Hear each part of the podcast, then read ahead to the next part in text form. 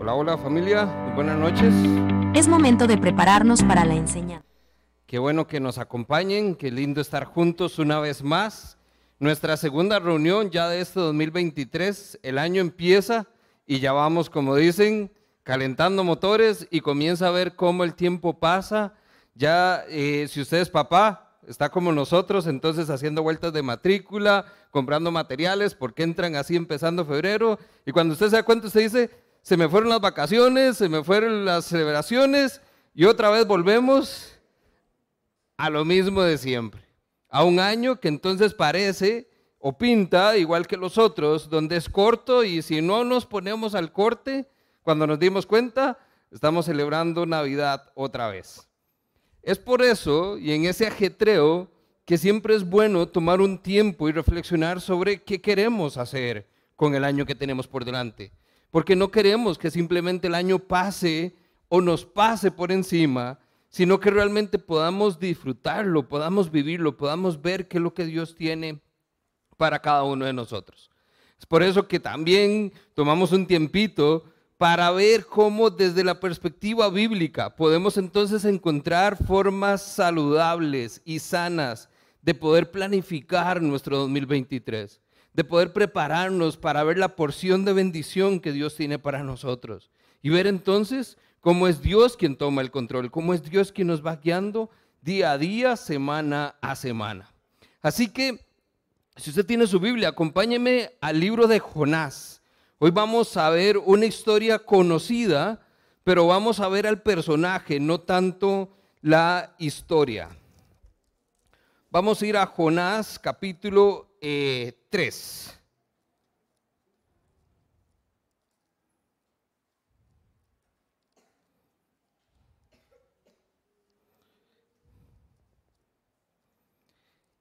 Y mientras nos preparamos, yo quiero hacerle una pregunta también para que reflexionemos y entendamos de qué vamos a estar conversando hoy. Si pudiéramos regresar a enero del 2022, rebobinamos todo un año ¿qué haría diferente usted? ¿Qué haría o qué no haría más bien? A veces no nos arrepentimos de las cosas que hicimos, nos arrepentimos de las cosas que no hicimos.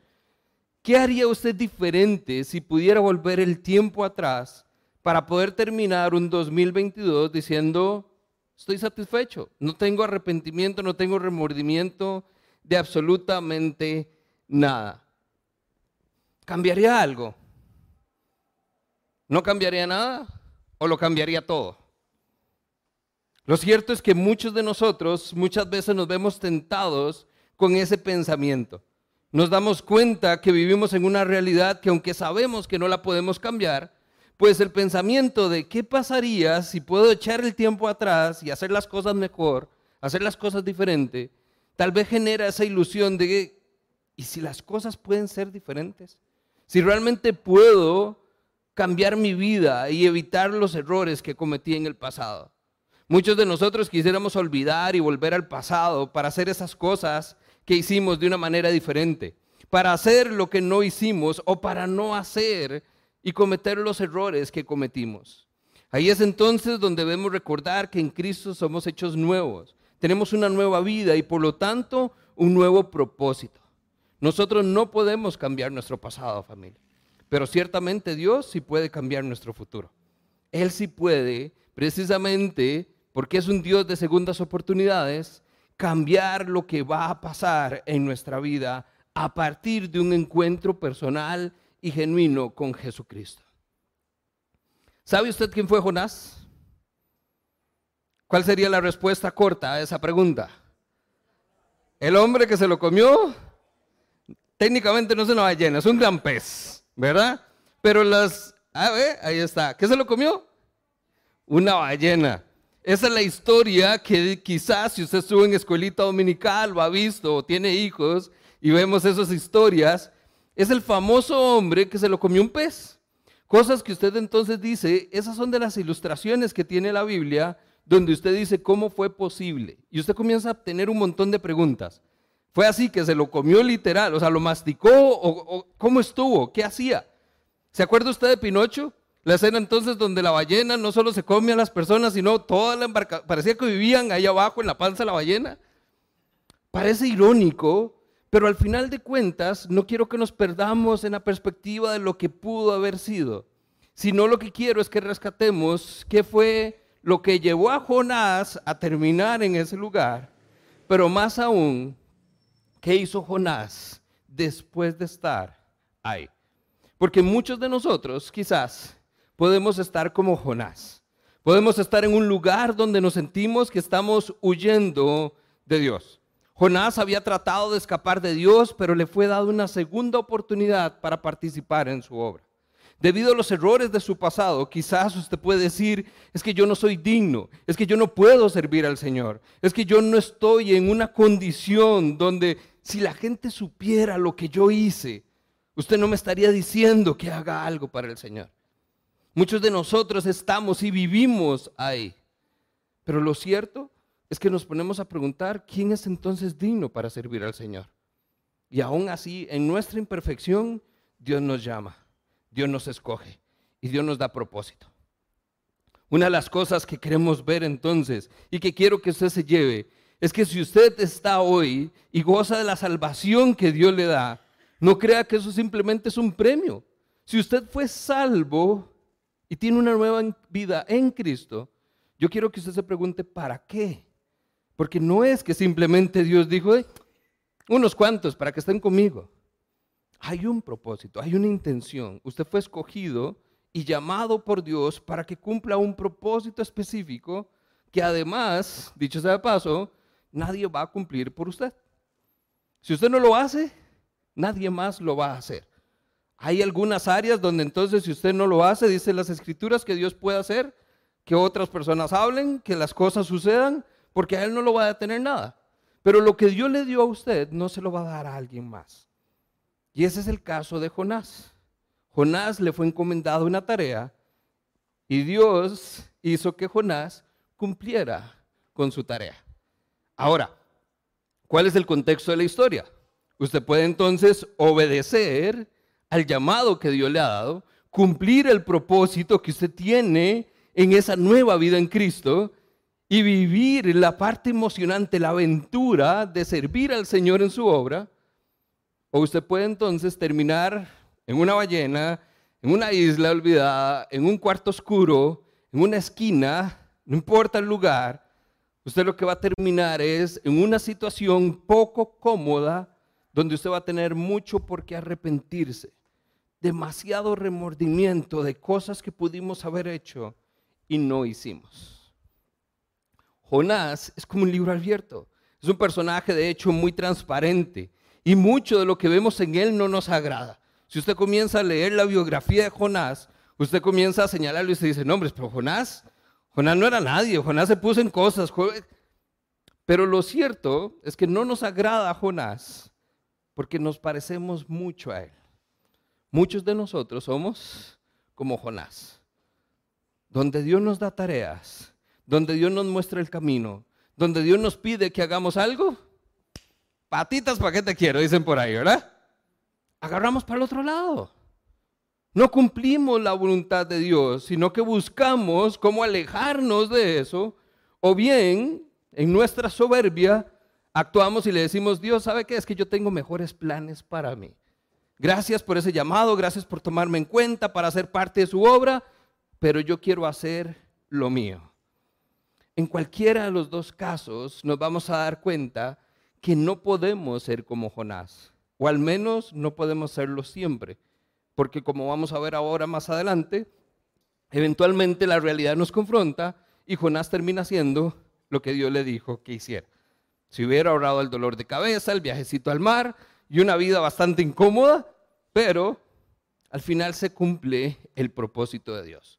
Porque eso es lo que tenemos, un Dios soberano que cumple su voluntad. La escritura, usted lo recuerda, dice, su voluntad es buena, es agradable y es perfecta.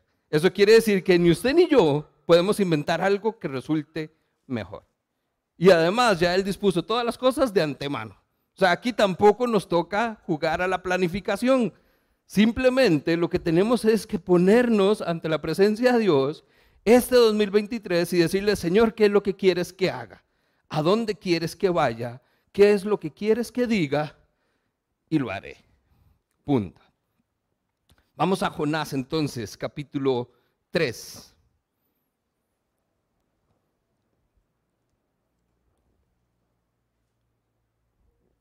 Dice el verso 1.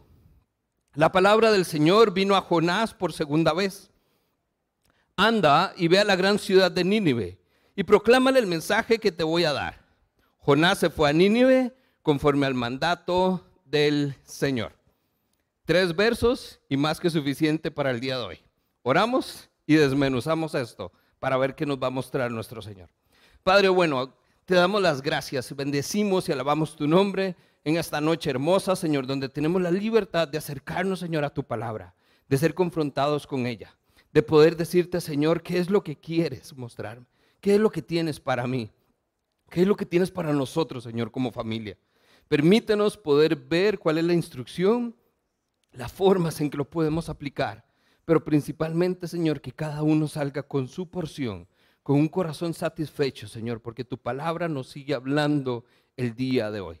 Oramos esto en el poderoso nombre de Jesús. Y la iglesia dice, amén. Muy bien. Dice entonces, y de ahí es de donde viene nuestra enseñanza hoy, que la palabra del Señor vino a Jonás por segunda vez. Quiere decir que si es una segunda vez, tuvo que haber habido una primera vez. Entonces, dele vuelta una hojita a su Biblia y vaya a Jonás capítulo 1, verso 1. ¿Cómo comienza la historia? Dice, la palabra del Señor vino a Jonás, ahí está, hijo de Amitai, y le dijo, anda y ve a la gran ciudad de Nínive y proclama contra ella que su maldad ha llegado hasta mi presencia. Aquí es donde está la diferencia, dice el verso 3, Jonás se fue, pero en dirección a Tarsis. ¿Para qué? Para huir del Señor. Aquí hacemos una comparación rápida, porque entonces el verso 3 del capítulo 3 dice que cuando vino la palabra del Señor por segunda vez, Jonás fue a Nínive y proclamó el mensaje que el Señor le había dado. La segunda vez. Pero la primera vez, cuando Jonás recibe el mensaje de Dios, dice que se fue en la dirección contraria y huyó del Señor. No hizo su voluntad, sino que huyó del Señor.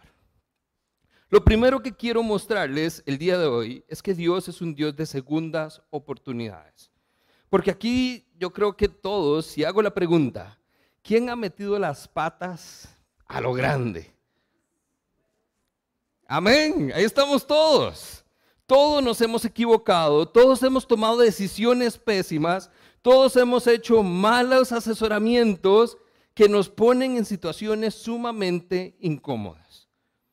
Y ahí es entonces donde yo lo que quiero que vea es que no estamos viendo a lo que ya somos y lo que tradicionalmente hacemos, sino a que pongamos nuestra esperanza donde gracias a Dios, Dios es un Dios de segundas oportunidades. Y para algunos más tercos, de terceras, cuartas, quintas, y algunos vamos como en la doceava y quién sabe cuántas más. Pero por eso dice la palabra del Señor que su misericordia se renueva todos los días. Porque si no, quién sabe cuánto ya estaríamos de verdad la pallena indigesta completamente del montón de nosotros allá adentro. Dios es un Dios de segundas oportunidades. ¿A qué me refiero con esto?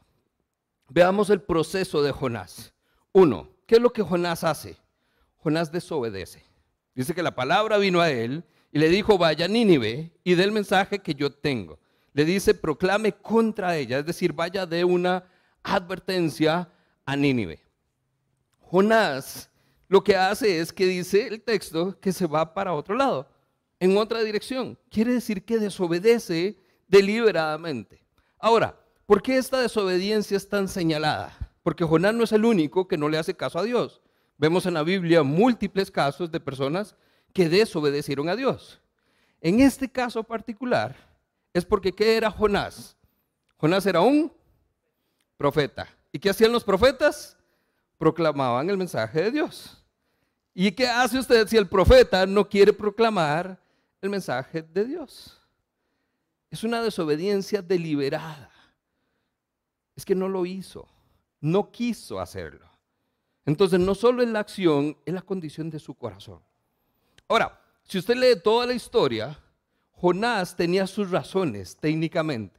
Jonás no le agradaba a este pueblo. Jonás no quería que escucharan el mensaje, porque Jonás sabía que si lo hacían, se iban a arrepentir y Dios los iba a salvar.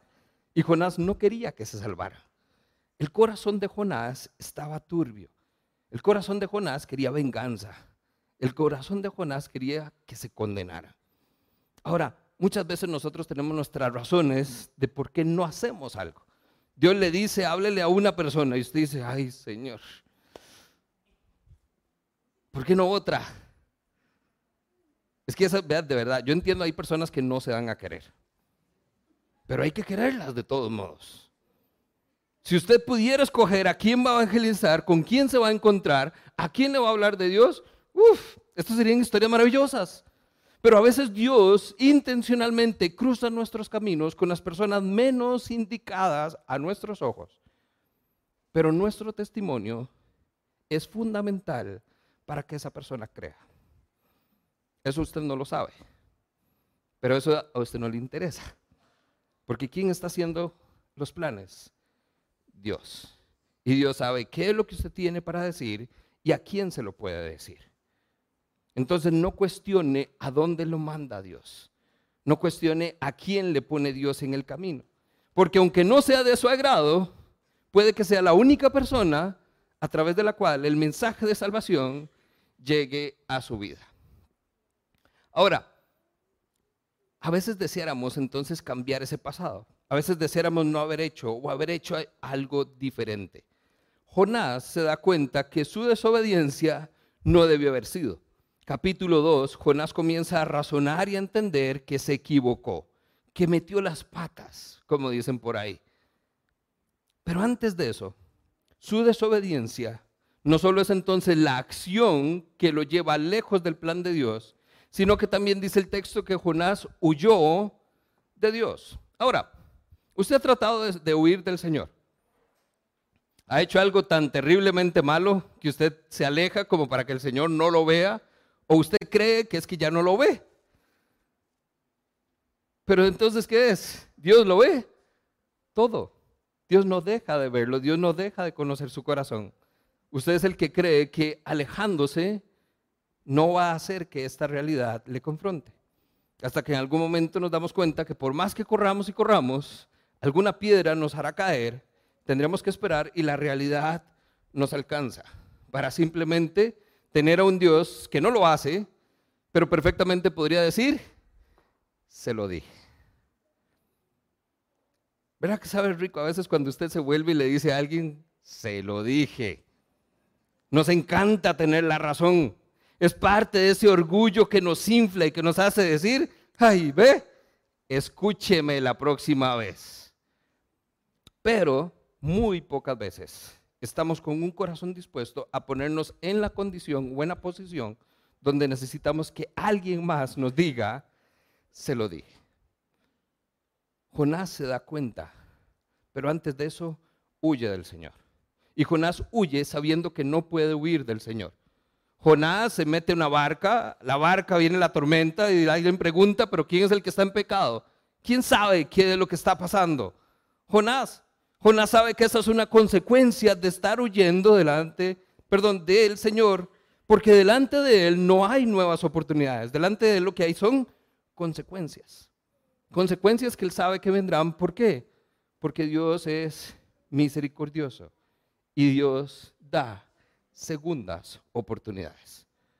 Jonás creía que si él huía, Dios iba a decir, bueno, ahí si Jonás no quiere, venga, voy por otro. Pero eso no hace el Señor. Dios no se olvida que lo escogió a usted. Dios no se olvida que usted fue llamada o llamado para servirle a Él. Y por más que usted huya, el Señor siempre estará con usted. ¿Qué es lo tercero que Jonás hace? Hacia el final de la historia, Jonás entonces termina haciendo caso, termina obedeciendo a Dios. Ahora vea lo interesante, porque entonces ese capítulo 2, donde Jonás se da cuenta de lo que ha hecho, lo lleva a experimentar algo que usted y yo hemos experimentado quizás. Y si no lo ha experimentado, créame que está aquí porque Dios le está llevando a este momento donde todos nos damos cuenta que necesitamos arrepentirnos. Donde necesitamos decir, Señor, perdón, me equivoqué. Necesito que entonces me ayude. Cuando vienes a Dios en arrepentimiento, vas a ver cómo Él entonces cambia las miserias del pasado y lo convierte entonces en milagros en un futuro. En un futuro que usted antes no tenía o no veía, pero Dios siempre dispuso de antemano. Dios todavía le va a decir, quiero usarte, quiero amarte y quiero que sigas proclamando mi mensaje. Dios no va a cambiar ese discurso, a pesar de que intentemos huir de él y terminemos desobedeciendo como lo hizo con Jonás. Porque Dios es un Dios de segundas oportunidades. Así que entonces el primer punto que usted se puede llevar el día de hoy es que el mensaje del Evangelio es que Dios es un Dios de segundas oportunidades. Usted tiene que saberlo y usted tiene que contarlo. Porque al final de cuentas, cuando todos nos damos cuenta que nos equivocamos, ¿qué es lo que necesitamos escuchar? No él se lo dije. ¿Qué ocupamos escuchar? No pasa nada. Está bien. Dice las escrituras, siete veces cae el justo. ¿Y cuántas se levanta? Siete veces también. Hasta el justo cae. Eso Dios lo sabe. Por eso es que Dios nos da segundas oportunidades. Entonces, no hay nada que usted haya hecho, porque si nos ponemos a hacer aquí perfiles y currículos, créame, todos más bien salimos animados. Porque entonces hay otro que está peor que yo. Y usted dice, uff, qué dicha. No se alegre por el error del hermano o de la hermana, pero dése cuenta que hay personas que están peor que usted. Pero dése cuenta de algo más profundo todavía. Dese cuenta que todos estamos igual que usted. Todos. Todos estamos en una condición de pecado y necesitamos que Dios nos rescate, que Dios nos dé una segunda oportunidad. Número dos, el segundo punto que nos está mostrando la historia de Jonás es que para poder tener esas segundas oportunidades hay que clamar por ellas. Vaya al capítulo 2, verso 1. Ahí es donde le estoy mostrando qué fue lo que hizo Jonás en ese tiempo mientras estuvo en esas circunstancias extremas. Dice el verso 1, entonces oró Jonás al Señor desde el vientre del pez y le dijo, en mi angustia clamé al Señor y él me respondió. Todos merecemos segundas oportunidades, dicen por ahí. Le corrijo, no, no merecemos nada. Lo que ya usted tuvo una vez fue suficiente. Después de eso no merece nada. No es que todos merezcamos algo. Es que el Señor, en su gracia y en su misericordia, le concede una segunda oportunidad. Pero entonces en esos procesos, no es que simplemente usted se queda soberbio y diciendo, se sienta, y dice, ah, no, como Dios sabe que yo me voy a equivocar, no importa porque Dios igual me va a perdonar y Dios me va a dar otra oportunidad. Y ahí es donde muchos entonces se vuelven carebarros. Porque entonces están en el pez todos los años, todos los meses. Les encanta y les fascina una zona de confort. O sea, tienen ahí una casita de verano. No, no podemos quedarnos ahí. Aunque la posición pueda ser cómoda, porque entonces no estoy sufriendo mayores consecuencias más que estar en un pez, lo que sea que eso signifique, pero no estoy cumpliendo la voluntad de Dios. A eso le llamamos estar estancados. Y yo no sé usted, pero no es bonito estar estancado. Necesitamos movernos para algún lado, hacer algo, lo que sea. Pero estar estancado, no. Si Dios nos da segundas oportunidades, tenemos que mostrar, perdón, tenemos que ver por qué es que Dios nos va a mostrar por qué es que nos extiende esa segunda oportunidad. Déjeme entonces mostrarle algunos aspectos que debemos hacer al considerar clamar por esa segunda oportunidad. Número uno, ¿quiere usted una segunda oportunidad? ¿Qué hizo Jonás? Se arrepintió. Entonces, ¿qué es lo que nos toca hacer? Arrepentirse. ¿Quiere usted una segunda oportunidad para este año hacer las cosas diferentes? ¿Quiere una oportunidad para hacer las cosas mejor? Diferente al año pasado. Arrepiéntase. Comienza entonces con el pie derecho. Esta es la historia de Jonás y si seguimos su ejemplo, todo comenzó a mejorar cuando Jonás se volvió y clamó a Dios y le dijo, Señor, perdóname. Otro ejemplo, David, Salmo 51, versos 3 y 10. El Salmo 51 se conoce como el Salmo del arrepentimiento, porque es donde David reconoce su error. ¿Qué fue lo que hizo David? ¿Me recuerdan? ¿Cometió qué? Adulterio. Y por si fuera poco, trató de encubrirlo con un asesinato. Entonces no crea que David es el hombre conforme al corazón de Dios perfecto que todos deberíamos ser. Fue un hombre pecador como usted y como yo, que al igual que nosotros tuvo una segunda oportunidad. Dice el Salmo, sé muy bien que soy pecador y sé muy bien que he pecado, dijo David. Crea en mí, oh Dios, un corazón limpio y renueva la fuerza de mi espíritu. Eso es arrepentirse. Eso es reconocer que hicimos algo mal y que queremos que Dios lo cambie. Le dice David, crea en mí un corazón limpio. ¿Qué fue lo que llevó a David a cometer adulterio? ¿Qué fue lo que lo llevó a cometer asesinato? Su corazón apartado del Señor. Crea un corazón limpio. Proverbios 28, 13 dice, quien cubre su pecado jamás prospera, pero quien lo confiesa hallará perdón. No sé qué es lo que usted oculte, no sé qué es lo que usted haya hecho, que lo considere usted mismo inmerecedor de que Dios lo use para algo. No sé qué sea aquello de lo que usted deba arrepentirse y que usted necesite ser liberado. Sea lo que sea, el, proverbio nos dice, quien lo encubre jamás prospera, pero quien lo confesa, haya perdón. Arrepiéntase, venga delante del Señor, dígale quién es, dígale lo que ha hecho y reciba de él gracia, amor y misericordia. Nada más. Eso es lo que hay a los pies de la cruz de Cristo. No señalamiento, hay amor y hay perdón. Ahora, hago un paréntesis acá, nada más, porque tenemos que entender entonces que hay una diferencia entre arrepentimiento y remordimiento. Veámoslo con casos específicos muy cercanos de Jesús. No crea que es solo usted y yo no tenemos lo necesario. Las personas cercanas a Jesús tuvieron segundas oportunidades. Pedro, por ejemplo, ¿se acuerda qué fue lo que hizo Pedro? Lo negó. Pero no es solo el hecho de que lo negara, es que Pedro antes de negarlo se jactó de decir, vea, aunque todo este poco de infieles se vayan, Señor, yo estaré contigo siempre. Y minutos después, de Pedrito, qué duro.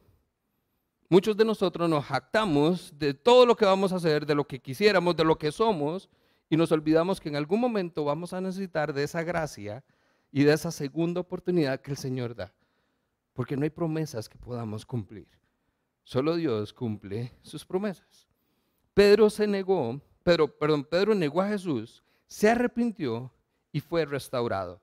Dice Mateo 26, 75, Pedro, en el momento en que cantó el gallo, se acordó de lo que Jesús le había dicho. Antes de que cante el gallo, me habrás negado tres veces. Y vea lo que dice el texto. Y saliendo de allí lloró amargamente.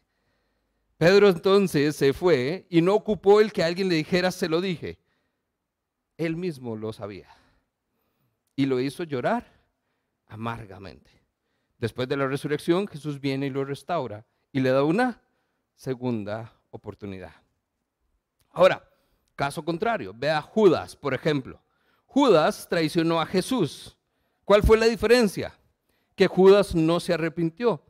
Judas no vino en arrepentimiento, sino que vino en remordimiento. El remordimiento es una emoción. Usted se siente mal por lo que hizo. Pero el arrepentimiento es una decisión. Usted hace algo al respecto. Dice Mateo 27:3. Cuando Judas, el que había traicionado a Jesús, vio que lo habían condenado, sufrió remordimiento y devolvió las monedas de plata a los jefes de los sacerdotes y a los ancianos. ¿Qué fue lo que experimentó? Remordimiento. Híjole, metí las patas, hice mal. Tome, perdón, perdón, ya, ya no quiero. Eso no fue una expresión del corazón. Él nada más se sintió mal por lo que hizo. Como usted y yo, muchas veces nos hemos sentido mal cuando sabemos que actuamos mal. Pero no hay arrepentimiento. Eso no nos lleva a los pies de la cruz, a saber que necesitamos desesperadamente de un Salvador. Nada más nos lleva a por lo menos conciliar el sueño una noche más y mañana me levanto como si nada hubiera pasado. Hay una gran diferencia. Pedro fue restaurado, Judas fue condenado. Número dos, ¿tiene entonces usted una segunda oportunidad? Agradezcala sea agradecido por esas segundas oportunidades que no merece, pero que el Señor está dispuesto a darle. En el capítulo 2, Jonás también, vaya al verso 9, vea lo que le dice Jonás a Dios en ese proceso de arrepentimiento. Después de reconocer que es pecador, después de reconocer que hizo mal, Jonás se vuelve y le dice a Dios, te ofreceré sacrificios y cánticos de gratitud cumpliré las promesas que te hice, porque la salvación viene del Señor. Vea que entonces ahí como dirían, bueno, eso es compromiso público. ¿Qué le está diciendo entonces Jonás a Dios? Yo quiero cambiar, quiero de verdad, si tú me das la oportunidad, voy a hacer las cosas diferentes. Voy a alabarte, voy a cantar, voy a ofrecerte sacrificios. Pues entonces lo mismo tenemos que hacer nosotros. Cumpla sus, sus promesas. En momentos de clamor, nosotros tendemos a decir mucha cosa, a comprometernos, a decirle a Dios, de verdad, si usted me ayuda, yo le prometo que este año va a ser diferente, que ya yo no voy a volver a hacer. Y tres meses después nos damos cuenta que estamos en las mismas. Porque en los momentos de bendición nos olvidamos de las promesas que le hicimos a Dios. ¿Por qué? Porque no somos agradecidos somos orgullosos y le decimos a Dios es que yo me merezco la segunda oportunidad. Por eso hay una gran diferencia entre que usted crea que la merece y se dé cuenta que no mereciéndola, el Señor te dice, te doy una segunda oportunidad. Agradezcala entonces. Salmo 92, verso 1 y 2. Dice, es bueno dar gracias al Señor, cantar alabanzas al Altísimo. Es bueno proclamar por la mañana su amor inagotable y por la noche tu fidelidad. ¿Cuántos de nosotros vivimos de esa manera? Oiga, y no estamos hablando de que entonces usted se levante y con esa voz, con ese gallillo atravesado, usted abre las ventanas y diga, Señor, te alabo por todas las... No, pero es que usted reconozca que eso no hubiera pasado si Dios no le hubiera dado a usted una segunda oportunidad. A la primera lo tuvo, lo perdió, a la segunda entonces, no lo dé por sentado. Agradezca a Dios por lo que Él hizo. Y número tres, al recibir una segunda oportunidad, aprovechela. No la desperdicie, porque no la recibió simplemente porque sí. No la recibió porque se la ganó. La recibió porque Dios aún así sigue teniendo un propósito con su vida. Si el Señor le pide que vaya, vaya. Si el Señor le pide que hable, hable. En otras palabras, comprométase con la misión de vida que Dios le ha dado. Eso quiere decir que si usted es consciente de su segunda oportunidad, usted no puede vivir como ha estado viviendo. Usted no puede seguir haciendo lo mismo que ha hecho siempre. Si usted no me introduce una nueva variable en su vida, usted va a terminar como terminó el 2022. Tiene que hacer algo diferente. Y eso es porque usted reconoce que todo es diferente ahora. Pablo le dice a los Corintios en la segunda carta, capítulo 6, verso 1, como colaboradores de Dios le suplicamos que no reciban ese maravilloso regalo de la bondad y luego no le den importancia. Es decir, no menosprecie la gracia que el Señor le da. Cuando usted no aprovecha la segunda oportunidad que tiene, usted menosprecia el costo que tuvo para Dios el dársela. Hechos 20:24. Para mí la vida no vale nada, a menos que la use para terminar la tarea que me asignó el Señor Jesús. ¿Cuál es la tarea? contarle a otros la buena noticia acerca de la maravillosa gracia de nuestro Dios. ¿Se da cuenta entonces porque hablamos de que su vida tiene un propósito? De que esa segunda oportunidad no es porque sí, es porque usted tiene todavía una tarea. Dios quiere que usted proclame y cuente a otros esa buena noticia. Aproveche la oportunidad. En esto, ¿qué es lo que estamos viendo? Se lo resumo. Tres maneras para empezar bien este 2023, siguiendo el ejemplo de Jonás. Primero, arrepiéntase de sus pecados, de su manera van a vivir, de un 2022 totalmente desaprovechado. Busque de nuevo la gracia de Dios. Dos, viva agradecido este 2023. Contamos bendiciones hace una semana. No deje de contarlas, dése cuenta que Dios sigue obrando en su vida, que todos los pequeños detalles hacen la gran diferencia, que Dios sigue bendiciendo y lo va a seguir bendiciendo. Y número tres, en palabras del texto, responda al mandato del Señor. Entonces ya no ponga excusas, ya no desobedezca, ya no agarre para el otro lado. Capítulo 3, verso 3 dice que Jonás fue y cumplió el mandato del Señor. Responda también usted en obediencia. Advierta a otros y proclame las buenas noticias de salvación. Eso es nuestro propósito de Año Nuevo. Ese es el único propósito que tenemos. O ya se le olvidó que no es su vida, que vivimos para Cristo, que ahora nuestra vida le pertenece a Él. Que no estamos para hacer lo que nosotros queremos, que estamos para hacer lo que Él quiere. Y lo que Él quiere es que contemos a otros las buenas noticias de salvación. Último punto. ¿Cuál es entonces el propósito de esas segundas oportunidades? Dios es un Dios de segundas oportunidades. Y si usted puede optar por esa segunda oportunidad, pues entonces aprovechela, agradezcala, arrepiéntase y dése la oportunidad de vivir en esa dirección del Señor. Pero entienda que hay un propósito detrás de esto. Vamos de nuevo al capítulo 3. Dice, Jonás se fue hacia Nínive conforme al mandato del Señor, es decir, obedeció. Dios le dijo, vaya, y él fue. Y dice que Jonás se fue internando en la ciudad y la recorrió todo un día mientras proclamaba, dentro de 40 días Nínive será destruida. Ahora, ¿de dónde saca esas palabras Jonás? De nuevo, recuerde que esta es la segunda vez que Dios se lo dice. Entonces vamos al capítulo 1, verso 2. La primera vez Dios se le aparece a Jonás y le dice, anda, ve a la gran ciudad de Nínive y anuncia que voy a destruirla porque hasta mí ha llegado la noticia de su maldad. ¿Qué fue lo que Dios le pidió a Jonás que hiciera? Que les diera una advertencia. Vea que entonces la proclamación de esas buenas noticias, en teoría, están resumidas en ocho palabras. Dentro de ocho días, Nínive será, perdón, dentro de 40 días, Nínive será destruida. ¿Quién de ustedes quiere salir con ese mensaje? ¿Quién de ustedes quiere tener esa tarea? Ahí es entonces donde usted se le dice, Dios, pero no hay así como un mensajito más bonito, de esos de amor, de alegría, de esperanza, de yo no sé, de salvación. Muchas veces nos perdemos. Jonás también lo perdió de vista. Jonás debía proclamar únicamente lo que Dios decía, un mensaje de condenación. Pero ojo, es un mensaje de condenación contra una de las ciudades más poderosas del mundo. Eso hace que fuera la tarea más complicada.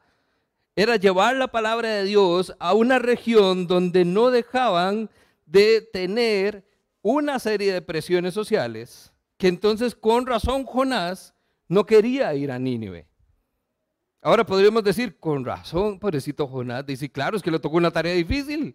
No, no sea condescendiente. Jonás tenía que ir a Nínive. Otros profetas fueron a otras regiones. Cada quien sabrá por qué Dios lo manda. De nuevo, usted no lo sabe, pero Dios sí lo sabe. Entonces no menosprecie, no compare que hay unas tareas más fáciles con otras. La tarea es sencilla para todos. Vaya y proclame el mensaje que Dios tiene para usted. Punto. Y déselo a quien Dios le dice que se lo dé. Muchas veces nosotros vemos las advertencias como algo malo, como si nos estuvieran regañando, como si nos estuvieran llamando la atención y son todo lo contrario. Las advertencias que encontramos en la Biblia son una muestra de amor. Y déjeme decirle por qué. Cuando Dios da una advertencia es porque está dispuesto a dar una segunda oportunidad. Porque si no fuera así, ya los hubiera destruido a la primera. Entonces no crea que la advertencia es algo malo. Es una buena señal. Es un buen augurio. Es un buen momento para entonces decir, bueno, gracias a Dios hay esperanza. Usted está seguro de que la hay. Usted está seguro. Porque usted es testimonio de esto, no. Usted tuvo una segunda oportunidad. Entonces dígale a otros que creen que no tienen oportunidad, que creen que están perdidos, que ya no hay nada que hacer, que hay un Dios de segundas oportunidades.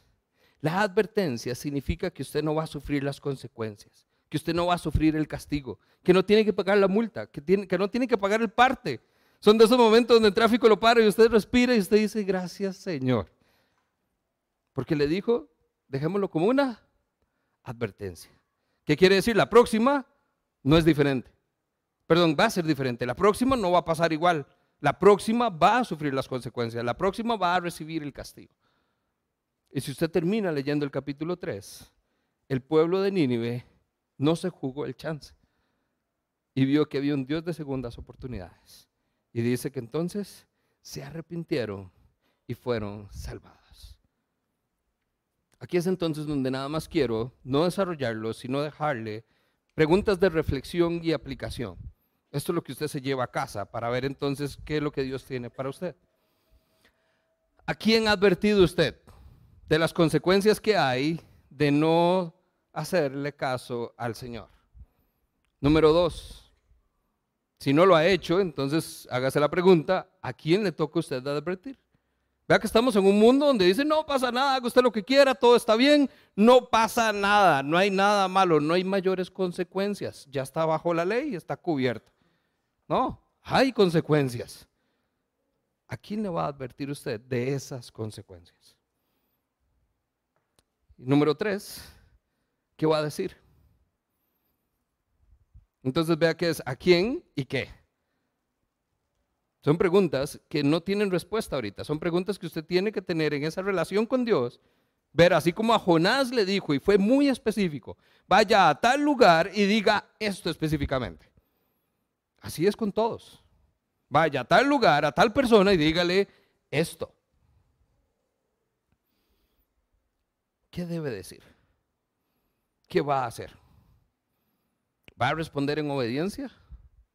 ¿O va a salir corriendo? Para darse cuenta que a mitad de año estamos entonces metidos en chumpes como si no tuviéramos oportunidad. Termino con esto. Usted no es el único. Yo no soy el único. Abraham tuvo una segunda oportunidad. Dios le dijo, voy a hacer de ti una gran nación y te voy a dar una gran descendencia. Pero ¿qué hizo Abraham? Trató de tener su descendencia por cuenta propia, buscó a Agar y trató de jugar porque no quiso esperar a Dios. Pero Dios aún así lo usó. Y hoy por hoy somos benditos todas las naciones a través de cómo Dios usó a Abraham. Dos, Jacob. Él engañó a su hermano para tener la bendición de su padre. Y aunque no hizo lo correcto, Dios también le dio una segunda oportunidad. Y a través de él vemos cómo hubo una gran historia de grandes hombres en nuestra historia bíblica. Moisés, antes de ser usado por Dios para sacar a su pueblo, ¿qué fue lo que hizo? Asesinó a un hombre.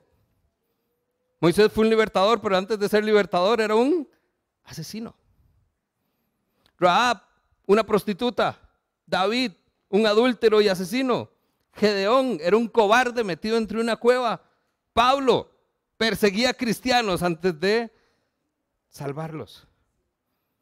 ¿Se da cuenta entonces cómo la historia nos respalda lo que Jonás hoy nos enseña?